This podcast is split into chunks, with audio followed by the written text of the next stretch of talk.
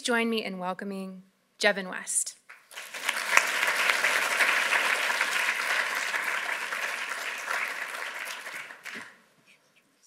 Perfect. All right, well, thanks, Liz, and thanks, Holly, and Dietram, and the committee that organized. What a what an honor, and thanks for coming after dinner. I know you could have all left on the bus and gone back to the hotel, or for those that are local, you didn't have to come. So thanks a lot. It, it really is an honor. You, many of you have been looking at this probably either out in the foyer or here. Just, just I'll just quickly say what it is, because Holly's like, you got to explain what this is. Uh, there, this started with a conversation with Holly and others at the National Academy saying, we want to put some seminars together around the field of misinformation. As, and as you would expect, it's spanning lots and lots of fields. And so we have lots of different methods we experiment with um, in trying to look at data beyond just, you know, examining thousands and hundred thousands of hundreds of thousands of rows in a database. And so she asked if we would put together a few visualizations with this emerging um, field. And by the way, this is just work in progress. But what you're looking at, the core area is a set of papers that are published, um, that are identified from the National Academy and some, some efforts in building, uh, writing reviews. So there was a, a, a review that was put out by the National Academy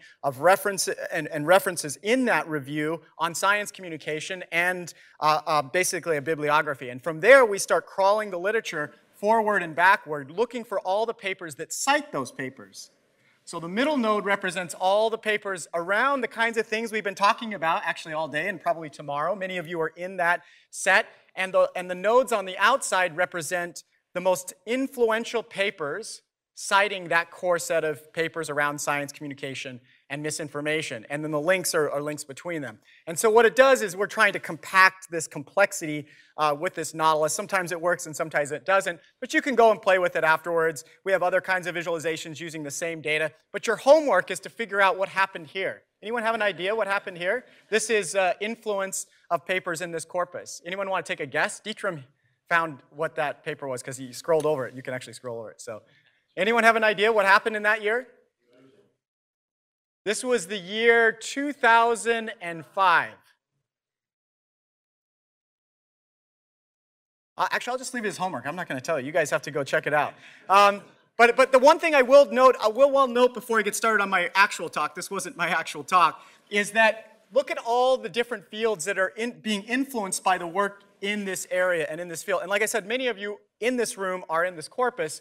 You have people, the, the blue represents computer science. You have sociology, medicine, economics, psychology, political science, biology and life sciences, ecology, climate change research, that's citing work. And the size of the node represents important papers. And you're going to see it just turns one more time. There was a really important paper in two thousand twelve, and I don't know uh, I don't know enough about it, but maybe those in here can look at it. So anyway, that's the homework for you to do. You can go look at some of the co-authorship graphs. This is work in progress, and we're going to keep adding data as we scrape the literature. All right, let's get to the regular talk, though, about Uh, a little bit of uh, B S maybe um, in science. And this is going to be a public talk, and I talked to uh, one of the, the patrons here, supporters, said just go have fun. So let's have fun. This is a public talk. Um, hopefully you won't be offended by a few things that I joke about, and if you do, then come talk to me afterwards, and I'll, I'll try not to put it in another um, talk. But I thought let's, ha let's have a little bit of fun. So we'll start off with something we all know. We are inundated with information, and so much of it is B S. We know that politicians are unconstrained by facts. Hyperpartisan media pander to our political predilections. Information, informative headlines have been replaced by clickbait. We've known this for a long time. Advertisers, they feed us with a steady dose of hyperbole. Administrative, this is what I'm realizing now uh, that I'm on a campus more often, administrative activity often amounts to a sophisticated exercise in the combinatorial reassembly of weasel words. So I'm, I'm getting used to this more, and I'm one of those weasels too, I think. I, I think. Um, and then the average American really spends more than two hours a day on social media doing what? Mostly spreading B S. We know that our information environments are torrential. They're addictive, they're unreliable, they're insincere. Everyone knows that, whether I'm talking to young kids in high schools or I'm talking to people at a city hall. We know that's the case. We know that most people just don't read the headlines, don't have time for the headlines. Maybe you, some of you saw this, that seventy percent of Facebook users only read the headline of science stories before commenting. But some of you may know what's underneath if you actually click on the article. If you actually click on the article, it's random text. And if you, if you look at the most current, actually, when I took this, when I took this screen capture, this was so long ago when it first came out, it was like fifty-three thousand. You should see, it's very depressing how many people only read the headline, but I, we all do it. So the question is, is science any different? We would only expect, of course, to um, not, well, we would never be influenced by anything but the facts. We, we read the full papers, don't we, of course? Um, We live, like when I was a kid, I have this, I've always had this love affair for science. I figured science sort of happened in these studies. It was sort of driven by imagination. It was truly epistemically pure. But we know that's not the case. We know that science is, is, is being driven by humans, and humans respond to incentives. And by the way, this is a colleague of mine, so we can make fun of Andrew Reid, and, and, and, and And I guess I have to be completely honest with this. I was putting this slide, I put this slide together today because I was kind of embarrassed making fun of Andrew, when in fact, I'm also just as sullied as Andrew, and I also realize I'm wearing the same shirt. So Mike, Mike was worried this morning that he was wearing, he was worried he was wearing, I actually am wearing the same stupid shirt. I have more than one shirt, but not many more than one. Um, and I've been talking, I've had the opportunity, at least in the Northwest, to reach out to other groups. I actually went to a, a dental conference, and I, I gave some talks uh, uh, about sort of statistics and sort of being um, hoodwinked with data. And they have many concerns. Many of you already know, we've referenced the fluoride thing. So in addition to the fact that science is being run uh, by humans, and there are, that sort of leads to things like publication bias, you have, you know, conspiracy theorists like Alex Jones and InfoWars pushing this. Um, and actually at this conference, this dental conference, one thing I really learned from them is that they're having a lot of truth decay um, in, in the dental school for sure. So um, that was my, my favorite line. I wanted to make sure I got that one in by the end of the day. But also, um, you guys are so kind, I thought it could go dead on that particular laugh. Um, but we also have, this is just current, just a, actually a couple days ago, some of you I know that I follow on Twitter sort of saw this as well. Um, this was a story in The Guardian. By the way, Guardian is a great uh, journalistic uh, venue, but they were writing about why smart people are more likely to believe fake news, and they were citing one of, a co my, one of my colleagues, David Rand's paper, and, and Gordon Pennycook, um, and what happened was they had totally got the reference wrong, and so as some have said on Twitter, all, now we're already talking about, there's already fake news about fake news. And so we're sort of contending with the Alex Jones, and we're contending with these humans that are That are, that are sullied, and we're, and we're also contending with technology. Um, this is one of my favorite channels I go to, I still go to, my, my seven-year-old's really into the, this live video feed of the International Space Station, but if you go there, even after these fixes that YouTube has claimed to have made changes to, I still get recommendations for the Earth being, or sort of being, uh, I'm being tempted to co- look at uh, videos asking if the Earth is actually flat, when in fact I'm watching in real time, you know, a spherical object and, you know, uh, these kind of things. Um, but just what just that came out yesterday was a, an article in Bloomberg um, that revealed after this claim by YouTube that they're making changes, which is good. I, I, I, I, I commend them for making these changes, but now employees are coming out and saying that they've known all along that these, these issues were there. It wasn't just algorithm running out of control. Leadership knew that they were pushing out more and more of these conspiracy-laden videos, but it was all about engagement. That was the only thing they cared about. And so this is where society needs to engage, and science in particular needs to engage. But one question that's sort of been ringing in my head, and I think others, I've had conversations even in this meeting about this, you know, is you know, technology a cause of a lot of the problems that we're seeing in science or society in general, or is it possibly also a symptom? One of my postdocs just recently in our lab, he went to, um, he went to uh, the actual Flat Earth Conference in Denver this year to try to understand what, what is driving or what, what are they thinking. So interacting, not just in online spaces, but Pete Kraft, is he's doing a lot of good work sort of interacting with these different groups. I think that's important for us to, to try to understand. And, um, and one of the things, my, my colleague, Carl Bergstrom, who I've been doing a lot of this work with in engaging in the public in this kind of content, we kind of have contests every once in a while. And one of the contests, um, well, we've had like, you know, how many clicks through YouTube will, you know, we play the, you know, there used to be six degrees of Kevin Bacon, then there's the, we were doing how many clicks do you get to Alex Jones content or something on, on YouTube. Um, But we wanted to see um, whether there was anything we could ask of YouTube related to science news, or uh, sorry, of Google, that you couldn't actually find websites on. Now, it's kind of, you would imagine that's almost impossible already. So anyone think of something that uh, won't exist? Think about that in your head for a second. This is what, this is what we came up with. Do vaccinations cause shaken baby syndrome? There's just no way someone has made a claim that vaccinations are linked to the shaken baby syndrome. But there were articles after articles after articles. And that's the problem. Even if YouTube fixes things, even if, if, if, if Google begins to, to do more human curation of their results, the problem is search engines are, they gobble everything up that's there.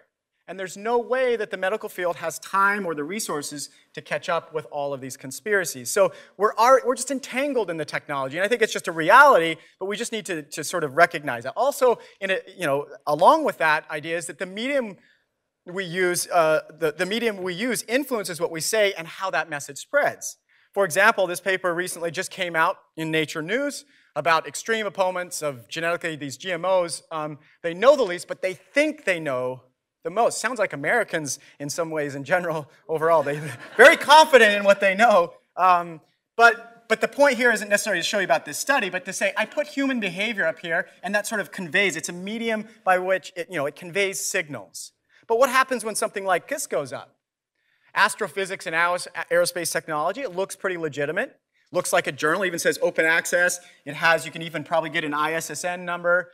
But when you start reading the first paragraph, and please don't, you'll get disoriented really fast. I, I, I do. Um, that medium can be um, confusing to those that are not scientists, and even scientists themselves.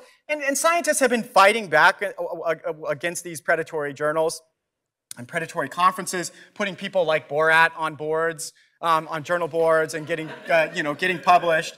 Actually, one of my favorite journals of all, and we, we have collections. Actually, we have projects in my lab where we, we try to curate lists of predatory journals and non-predatory journals. Um, and one of my favorite, um, who was, which uh, journal, which was created in response to one of these publishers saying, come start a journal with us. He started this journal, and it was called um, The Adaptation, Sexual Selection, Harmony of the Oceans and Living Earth. They did put it out, um, and it is a real journal. If you want to go and um, publish in it, you can. They've got a real board and everything. But this is the problem. Scientists kind of know about this, but the public doesn't. And I think, um, you know, we think we actually know it uh, as scientists, that we could even spot these things. But I'm going to give you guys a couple here. Can you spot the articles? What I'm asking if they're questionable journals. And one of the reasons I have to put questionable now, because I, you know, as you can imagine, some of these journals are you're suing academics, making fun of them as predatory. So I'm putting questionable. I know this is being videoed. Questionable journals. Um, so um, here's one. Read the article. Here's the article. I'll, I'll let you read it for a sec. Is this a questionable journal, or is it a real journal? And what I mean by real journal, it's at least indexed in a major, uh, a major uh, scholarly bibliographic database like Clarivate's I S I Web, uh, um, Web of Science, or Scopus. Okay, raise your hand if you think this is a legitimate journal by that standard, that it's been indexed by the Web of Science. Few of you, okay. Turns out this one is legitimate. Now, it doesn't necessarily mean now, like the article could be terrible, it does, but but this, but you can't just look at the title, that's the point. Even us in science and those that study science communication. Here's another one. Expected results so that no uh, longer nose means slower times for passing the salt and pepper, a second report. Now, I wish I was a part of this particular one, I think. Um, but, okay, uh, raise your hand if you think it's uh, questionable or if it's legitimate. So questionable if you think it, raise your hand if you think it's questionable. Now you guys are being, okay, you guys are good on that one. Okay, you win on that one. I have lots more, many more. But the point is that this medium, if it's hard for us, and we have tons more, and some of them are hard and some of them are a little bit easier. But imagine how hard it is for journalists. Imagine how hard it is for someone from the public that doesn't have that training. And so there are all, all sorts of issues. And I could go on and on like many, and I, and I just the talks today have been fantastic and the discussions. Um, scientists are human. These are sort of the key things that sort of ring in my head. I just wanted to highlight a few in the first part of the talk.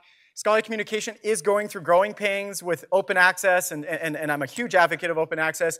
But, but with the sort of onslaught of predatory journals, it is making it harder for journalists to do their job. There's translational issues between science and press. Conspiracy brewing is money-making, and specifically in science and health. And so we have to contend against that. And we're always going to contend going forward, unless, you know, a major world catastrophe happens. We're always going to have technology entanglements.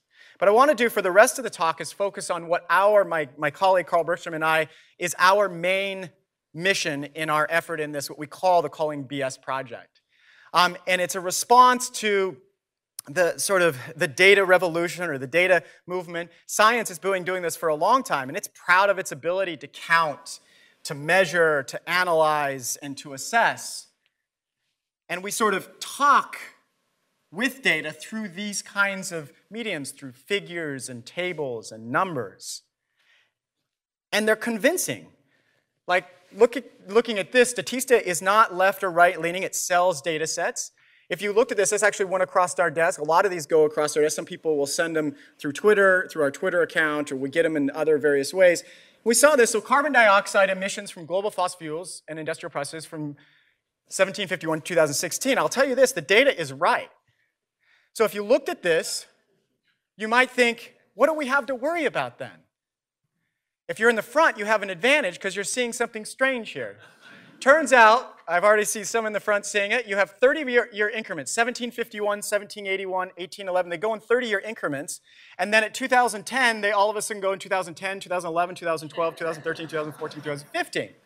And they weren't purposely trying to make this mistake. In fact, I think my colleague had, had uh, uh, tweeted them, and they had sort of taken it down pretty quickly. But what we tell our students, and we want to make them as ad, uh, sort of adept at doing this as possible, is to quickly strip down the data in these digital forms, just regraph it, and use that standard, probably, I don't know, two hundred year old standard of uh, you know, even tick marks on the x-axis. Um, and this is what you find. Quite different story. But this sort of sits, it sort of, and a lot of times data and graphic, graphs, can you can get sort of a visceral response. You can sort of feels good. Um, If it sort of aligns with what you already think, so it, you know, it, it sort of, it, it um, you know, we could talk about, you know, confirmation bias specifically uh, with data as a means, and numbers sort of do carry this veneer of authority. They're, they do suggest careful experiment and precision and the scientific approach, and that's why, you know, thirty-seven percent of public lectures include made-up statistics.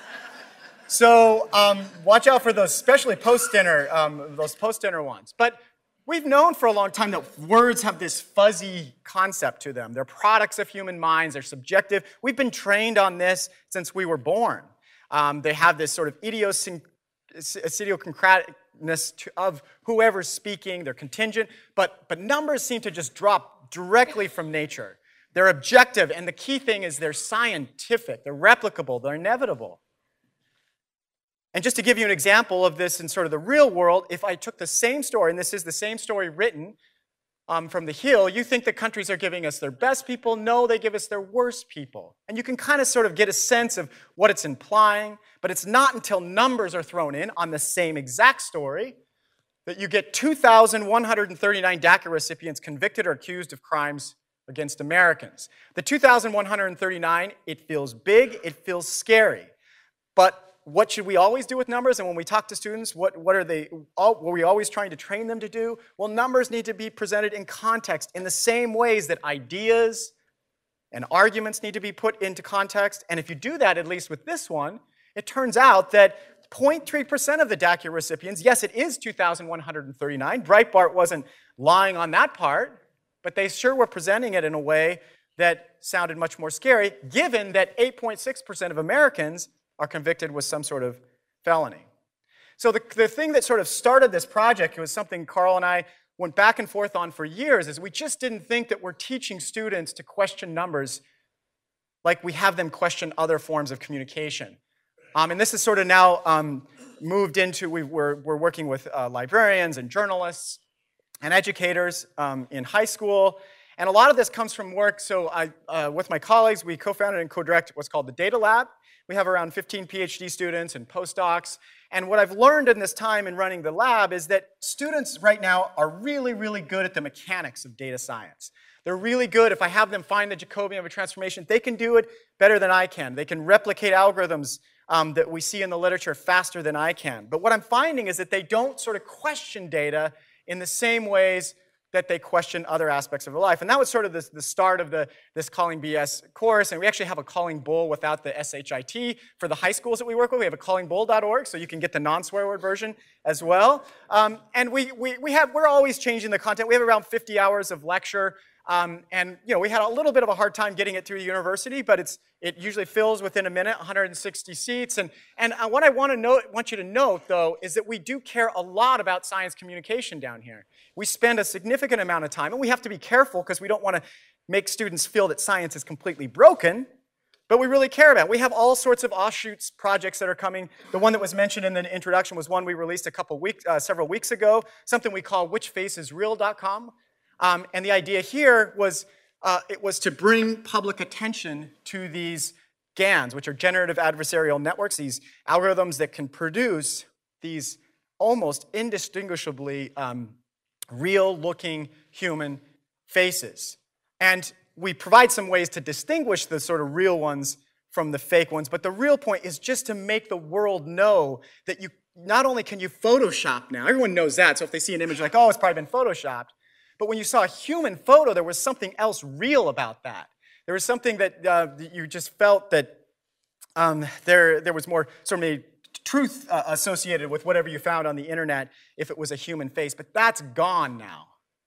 And, and by the way, does anyone know which one's real here? Raise your hand if you think the one on the right's real. Raise your hand if you think the one on the left is real. Whoa, that's like fifty percent, I bet. I bet. That's, that's basically the results. Turns out, in just that short amount of time, over several weeks, we've had oh, over eight million games played on this from around the world. And the point here was to communicate these new areas of technology, because I'm in an information school, and I want them to know about these deep fakes. I want them to know. I don't care if they know how they work. I don't know, care if they actually know literally how to distinguish them, but I want them to know that not only can you counterfeit money on the internet, you can counterfeit people now. And that's something that, um, that Carl and I talk a lot about. And it has taken off, and that's exciting. But the most exciting part is that we have over seventy universities that have contacted us to, to teach this content. We've had conversations with, with many of them. Or they've all contacted us. We just, some of them, we've really worked with them closely. So there's a little bit of a B S movement, I think, in, in education going on. Oh, I forgot to tell you. Sorry about that. Yeah. Yeah, you won't be able to find it because we have tens of thousands of them. You won't be able to dig that. I just screenshot. So it turns out I wrote it in my notes because I, I struggle. I miss these a lot too. Turns out that's the one that was real. Yeah. Isn't that crazy? So you can go play the game, actually. And I will tell you this. We're going to play, um, we are going, we're going to release some new games just to, because people were starting to get good at identifying. They, they basically, people, I can give you the tricks real quick. One, you look at background. That gives you a little clue. And that, that's one of the better clues. You can look at asymmetries. So, the, so re, for whatever reason, the machine has a hard time building, you know, putting earrings that are completely symmetrical or, or, or the bevels on glasses. Um, and it has all these things it doesn't do well. But, you know, give it a couple of years, and it will do that fine. So that's why, you know, you can learn these things right now. But the new game is going to be a little bit like Tinder, where we'll just have one image, and you have to swipe left or right. If it's real, we're going to remove the backgrounds, do these kind of things. One, to keep it fun, but also to see if we can maybe keep ahead of the technology for a little while. And we have some other games coming out too you'll, you'll get to see here soon. Um, but the cool thing, actually, we have I R B support to look at all the usage data uh, um, for, um, for all these games that have been played. It's all anonymized. We don't know who it is, um, but we can start to see uh, the sort of the, um, you know, what, what the machine is doing well in its, with its training data that's giving, what, what is it, you know, where is its weaknesses. So it's, it's an interesting side project, um, but these are one of several things we're working on. But the point here is we have this network now. So when we develop things, or other schools will develop things and send stuff to us, we can sort of push them out to our network. And one things we, we used to, we kind of joke about a little bit is, you know, it, you know, it did sort of spread across the, kind of, the world, um, and we've had contacts, but we still haven't had North Korea. We actually do have Greenland now. That's an old one. No Sub-Saharan Africa. These aren't requests for, this, uh, for um, the, the course. This is just sort of Um, you know, going into the website, but this is also misleading. So I talk a lot, I mean, the core of the course is talking about misleading graphics, and you can see that if you have one person from Russia come to your website, it goes, you know, and it lights up the whole screen. So it's totally misleading, um, but it's just fun. We, we, we still would like to have North Korea come and visit our site. No, no one from there. But we're also moving a lot. We're spending a lot of time in high schools. Last year, or last week, we ran our first what we called Miss Info Day. And we brought high school students from around Washington um, and uh, from rural areas and urban areas and spent a day talking about misinformation. And my love is around science. And we're trying to figure out, we're actually talking to other universities maybe to have a day, March nineteenth or whatever, where we would spend time, a day just thinking about their digital environments, about uh, science communication, about um, you know, misinformation, disinformation in general. It was really fun. Uh, we, we looked to, to sort of expand more into the high school area, and that was supported by the Knight Foundation. But the central philosophy behind the class is this, that so much of technology and statistics and anything sort of run by data analysis, there is this black box, and it's the intimidating black box, and it's the way that you can B S with numbers, because you can say, oh, I ran a multinomial regression, and people's eyes sort of glaze over, and they say, oh, they must be right, because they ran a multinomial regression, or whatever it is, or they ran a random forest algorithm, and, and these things just sound jargony and scary, and they must be right. And that's the problem, that um, this black box is the part um, that intimidates, but it's also the part where you actually make the least amount of mistakes, where people mostly make mistakes. And I, all of us, have, a lot of us have reviewed, I've reviewed hundreds of articles over, over my career and t uh, time doing this. Most of the time, I find that the problem is in the data input, or in the data output, or, inter or the interpretation of that output. And it's there, I think, that we can teach anyone. No, they don't, people don't have to have a P H D in statistics or, or machine learning or computer science to be able to call B S on about, you know, on a, a, a large proportion of, of the problems out there that deal with data. So let me give you an example, because when I say this, a lot of people will say, okay, that sounds good, but can you really just pick up a science paper or any kind of paper, not Science the Journal, but a sort of technical paper and be able to call B S? Here's an example. This is one I've used several times because I think it's a nice example of, of, you know, it has consequences for society. But when this came out several years ago, it was published on the archive, and I had some colleagues and I, we immediately sort of looked at it and started reading it, and were just sort of almost uh, offended by what they were already claiming. But we had to at least read the paper, and, and the claim here was that you could look at a, an image, a face, and you could tell whether someone was a criminal or not. This was, it sounds ridiculous, right? But it was, pub it was put out in, in all sincerity, Uh, from a, a respectable, a very good university. Um, and this sort of goes back to Cesare Lombroso. Um, you know, he was sort of the father of criminology, and he, he sort of ended his career with this idea that you could look at the morphogenic features of a person's face and you could tell whether they were criminal. And fortunately, after about thirty years, it was debunked as pseudoscience. But now it's sort of rearing its head in computer science all over. And here, um, what they had claimed, and you'll notice this, I'll do nothing with the black box. I won't tell you. By the way, they probably. They, I'm, I'm almost sure that that was, you know, that was run perfectly fine. But the training data is really the input here that you need to look at. The training data. They were from. Um, they were from these uh, convicted criminals, and convicted was a key point here too. Um, their their pictures uh, of these convicted criminals and professional um, pictures that were on kind of like, they don't have LinkedIn in Seattle or in uh, China, um, but they had they they're sort of not their their non-criminals were from these kind of professional sites. And here's the the, the sort of uh, statement that's read in the paper, and you see this time and time again. I even just saw one just a couple weeks ago that had a very similar sentiment. And this is how it reads: unlike a human examiner judge, a computer vision algorithm or classifier has absolutely no subjective baggages. No emotions, no biases whatsoever due to past experience, race, religion, political doctrine, gender, age, et cetera. No mental fatigue, no preconditioning, et cetera. And when I do these kinds of things, one of the, what this is in our class, we allow for students to do this at any time, and they yell out, yes, you know, they, this is, this is a, of course B S, because not only is it just as bad as humans, it's, it's, it's many times worse. And so you go to the results part of the section, and there's a claim here that Um, there's this angle, theta, between the nose and the, the corners of your mouth and this sort of curvature part, rho, that were the, was the distinguishing feature between these two groups, one group being the criminals and one group being the non-criminals. What did they find? What did they actually do? There you go, good, all right. So what they had developed is a smile detector, not a criminal detector. And actually, if it was developed, you know, maybe in two thousand four, before Facebook, you know, really got big, they might have been purchased by Facebook and made a lot of money. But in two thousand sixteen, when this was published, it's not all that um, impressive. They had de- basically developed a smile detector. And again, we've never moved into the black box yet. You can look at the training data again. You start to see this. That's when you look at their training data a little closer. You can look at their subtypes. They create these subtypes of the non-criminals and criminals. These are composite images of all the images. And you start to see this, again, without going anywhere near the black box. And that's the goal. And, and sort of this is sort of general goal, not just with this is just one example, but this is sort of how we approach any kind of data or algorithmic problem in this particular class. Now, there's times when we get into the black box. I have students that work on computer vision and some people that work in network science, and we have to, we do want people to know the black, black box if it's there, but, but many times if you focus on these other parts, that's the key. So, you know, we have, you know, like I said, over fifty hours of lectures, and so I can't go through all of that. So what I wanted to do tonight to end the talk here was to highlight a few of the real key things that we, that when we talk to the public, that we really want them to know. So I've already talked about sort of just this unwarranted authority of numbers. So just, you know, just make people aware of that. Don't be intimidated by the black box. And then, you know, of, you know, there's lists and lists of things, but these are the last things I'm just going to quickly go through and sort of illustrate how we talk to students about these things. Correlation versus causation, students always think they know what it means. I'll start talking about it and they'll go, oh yes, correlation doesn't imply causation. Okay, can I go get lunch now? This is, I've heard it a million times. And then we test them. And they really fail on this part. I mean, there, there's some things they do quite well. And I'm always surprised at how, you know, students are always smarter than, than you think they are, but they, this one's the one they struggle with, and I think the public struggles. I struggle with it.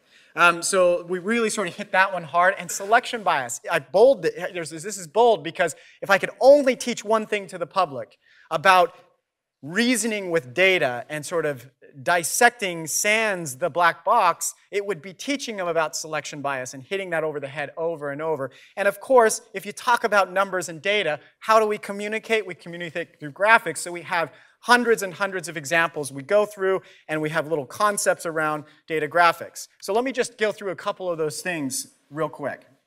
So first of all, uh, you know, we really, we, we really want students to think clearly about correlation and causation because they see it every single day. I see it every day. We pull examples down literally every day. The problem is there's this, there's this misconception about really what correlation by itself really is.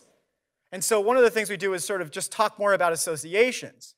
So two, measure, two measurements are associated, and we talk about when, when knowing about the state of one tells you something about the other. So let me give you an example. So I'm, I live in Seattle. In the winter, it's, pretty cl uh, uh, it's, a, it's a pretty strong association that if it's cloudy in the winter, it's going to be around forty degrees. It's just not always, but that's sort of, you know, students know that, and we use these sort of examples. And if there's no clouds to sort of keep the heat in, it's typically, let's say, around twenty degrees. We sort of kind of know that. So in common language, we sometimes use the term correlation instead of association, but we, we sort of, you know, they get, they get sort of intermingled a lot. But there is this distinction, because when scientists talk about correlation, they're usually talking about a linear correlation. So that would be like if I collected the heights of the, uh, we did the Minnesota Vikings, and I looked at the weight, there is this, there's this linear correlation between height and weight. But we know, again, correlation does not necessarily imply causation, but you see this every day. So here was a recent article, or actually a, stu a study that was done by Zillow Research that then spread massively around uh, the social media space. And the, the, the, the, the claim here was that um, birth rates were going down where home values were going up. And so you're start, I, the laughter, I think you can tell what's coming. So the idea here, if you look at the data, th this is the actual data that we've plotted Um, in our own graph here, because that's one of the things we always tell the students, get a hold of the data for yourself. Don't just look at the data. So, and we're trying, that's why the, our, the field that I sort of work in is working a lot, and colleagues are working a lot in developing the tools to quickly take something out of a, a P D F or, or, or, a, or a website and have that data to play with yourself. But so if you look at changing house, housing prices, as they get higher and higher, as you get more and more change in the house price, you get a, a, a, um, a change in fertility rate. And so the question that, of course, people ask when they see this is, are people forced to choose between having a child and buying a house? And what's great, though, about this particular Zillow study is they did exactly what you would want them to do. So they, they noted in the first part of their sentence, you just basically need to read the, read the first part, as a further caveat, The, cor the correlation observed here is by no means proof that home value growth causes fertility declines. They did exactly what you'd want us, you, you'd want them to do. So they haven't made any mistakes yet. But as you can imagine, like many of the examples I've seen today um, in the other sessions, this took off into many different places, very reliable places. Adverse effect of home, high home prices, fewer, fewer babies. And look at effect. How can you be more, you know, make a, a more clear uh, problem? If you look down here, to be causing, so down here on the bottom, forget about a baby boom, rising home prices appear to be causing, many would-be, uh, looks like prevents uh, would-be parents to think twice about having a baby. One of the exercises we do, it sounds so silly and simplistic, but we have our students draw out these diagrams. We, have, we call them sort of causation diagrams. This is not something new people have been doing, but we really force it. We have pen, old-fashioned pen and paper a lot of times. They have to write these when we do the, the assessments and tests, where we force them to have to write what, where the causation arrows might go. So in, you know, if we were to use smoking as an example, we know now in two thousand nineteen that smoking does cause cancer. And so you can write it in this arrow, and there's no confusion about that. But then what we'll do with examples like this is we'll write it the other way. Maybe it's cancer causes smoking. And that sounds ridiculous, right? But some of you probably know who made this famous argument. The father of statistics made this argument on the bottom. R. A. Fisher made this argument. Yes, exactly. He made, at the time, and, and it's not, it's, it's not uh, sort of knocking R. A. Fisher at all. He's an incredibly intelligent person. He is one of the fathers of modern statistics. And he here was, was making a claim that those that get cancer then, you know, would, would be more likely to smoke. And he made this claim. But we look at that sort of silly now. But the point is, by drawing these diagrams, you can sort of look for common causes. You can find areas where there's multiple arrow, arrows that go in different directions.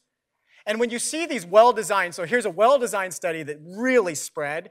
A well-designed, it was a well-designed uh, uh, designed observation study that did show correlation only. And it reports this correctly throughout the paper multiple times. But this led to just you, I, probably hundreds. I don't collect all. We didn't collect all of them. But you can see it was in time. Exercise can lower risk of some cancers by twenty percent. Health buzz, exercise cuts cancer risk, huge study finds. These, these studies become prescriptive. And so that's the one of the things that we tell students to look out for. Look out for prescriptive headlines, because if they're written as prescriptions, they're implying causation. Um, here's another one. Exercise drives down risk for thirteen cancers, research shows.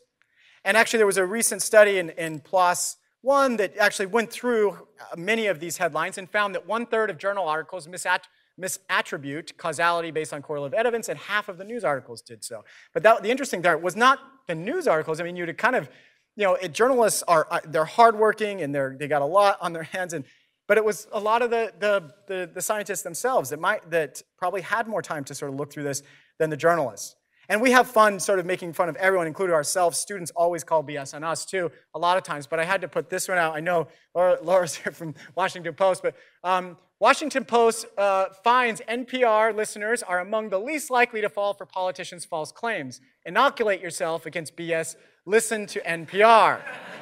Now, after I've shown like these other examples, you guys are getting primed, which is good. So what we like to do is have a little bit of fun. Um, on Twitter, mainly this is a fun thing because we all make these mistakes. So we responded to this saying, inoculate yourself against B S. Don't accept prescriptive claims based on correlative data.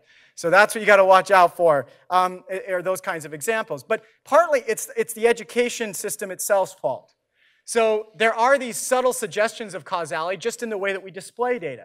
So here's the same exact data set, the Zillow data set, where um, you have, again, change in home value and change in fertility rate. And that x-axis seems to really imply it is that sort of that independent variable and the dependent variable on the y-axis. There seems to be this relationship. Why do people believe that? Why do we sort of, I mean, we make that jump partly because we've been trained that way in our education system. So when you, you learn about functions for the first time, literally here, the x value, you put in an x value and you get a y value. This is the sine curve. If you, you know, in, you know, when you took a chemistry lab, maybe in high school, you might have done some titrations. And you add a, a, a titrant, and the pH, the, the pH level changes. You have an independent variable. You have a dependent variable. There is that relationship. In biology, we, uh, in the life sciences, in ecology, same thing. This is, um, uh, this is uh, you know, a famous uh, plot that showed that as you increase the, the square area, you're going to have more species. Kind of obvious, right? But, but what's clear here is that it's not, it certainly wouldn't be species causing more square area. Um, And it sounds silly, but that's, so having it in that way matters. So if we go back to that example of the changing housing prices, you have your changing house price and the changing fertility. We know that it's an association. So it goes back to that issue of an association. So Carl and I have been bouncing around all these different ideas about, well, how is there a way that we can get away from this, this idea that the x-axis implies, you know, the dependent variable or the predictor, and the y axis is the response variable or the, the dependent variable. Is there anything we can do? I mean, one thing we thought, it sounds so silly even in retrospect, we thought, why don't we just sort of rotate the plot as a way to just jar the reader, like, whoa, what's going on? And in that, in that time, then you, you're at least communicating to the reader, I promise you, this is only an association. It's not, there isn't a causal Um, uh, relationship between these, or at least anything that we know of. And so we, we sort of have been fun writing some of these cute little papers and different design ideas on how we could communicate better in journalism and in science, little things. And this, there's, this might not be the right idea. There's probably plenty. We actually have, and others have given us lots of ideas too. But we need to do a better job in communicating with the graphics that we use about things like correlation causation, since it's so common. Now, I mentioned to you this, this issue of selection bias. Um, it's, uh, like I said, it's probably, it's one of my, um, probably the one I, I, I push as hard as all of them, because it's, it's, it's a simple enough concept, but it's so powerful if you get that into a student, especially in high schools earlier, and they come to college with it, knowing sort of this. And, and, I, and there's great examples that convey selection bias. This was one of my favorite that Darren, um, Darren Daly put out, sort of here, survival bias means that this app will get fantastic reviews, identifying any mushroom instantly with just a pick.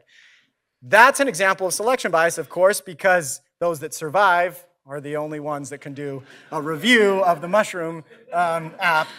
And actually, my kids, you know, they're starting to hear commercials. And so they start, you know, you listen on the radio, or you hear, you know, you see them on T V or whatever. You hear, you see this. Switching savings, if this is Progressive's advertisement, switching saves you over five hundred dollars on average. New farmers, customers who purchase multiple policies, saved on average about five hundred dollars.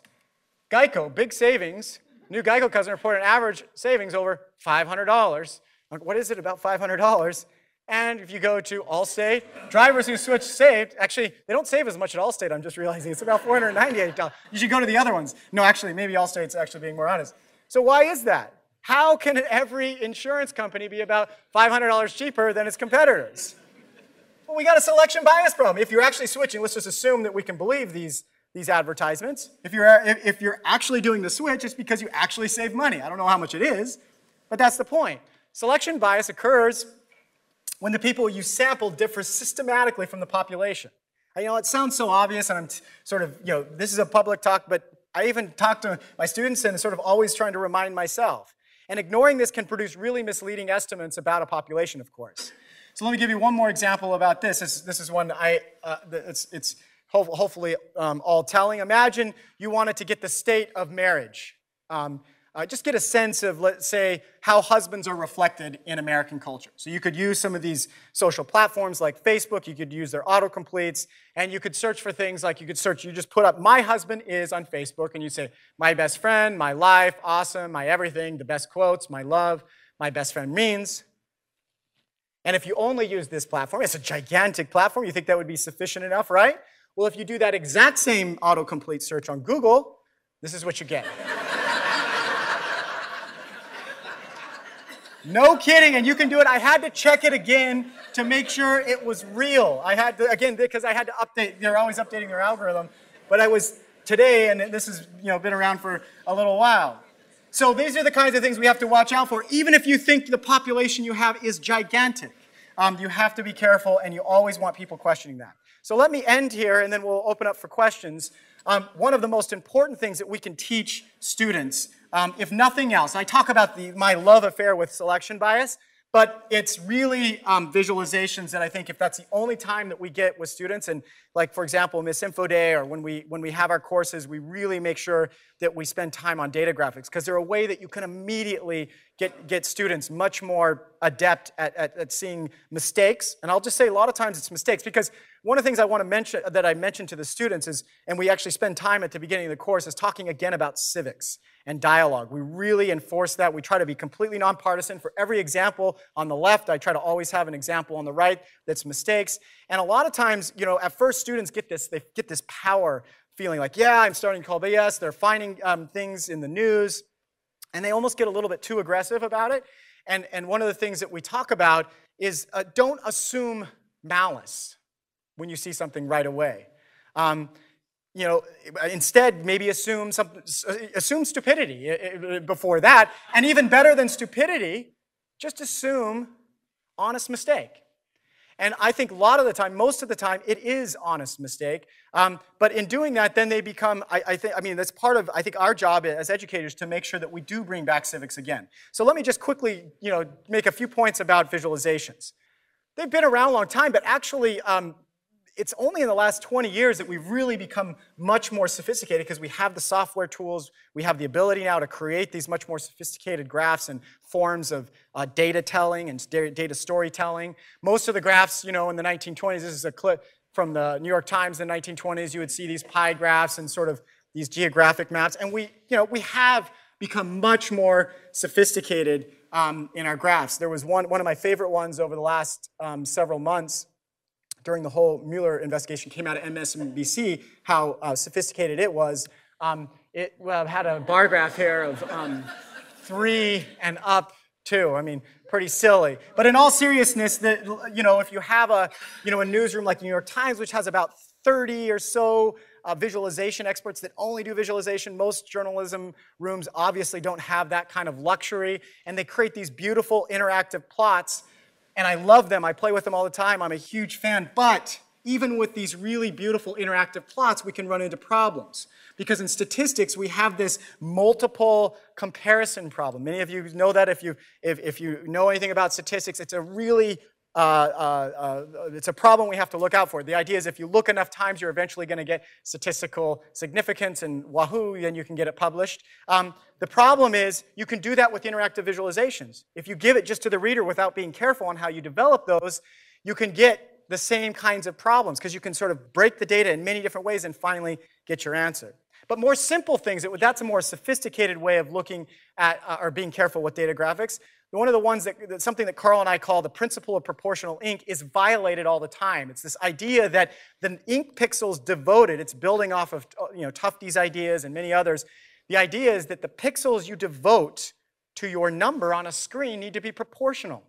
So here is an example where it's violating the principle of proportional ink. Here it was a story that came out of Germany, um, uh, economics department, I think it was, showing how Germans at forty point four were much more industrious than those lazy French at thirty-seven point four.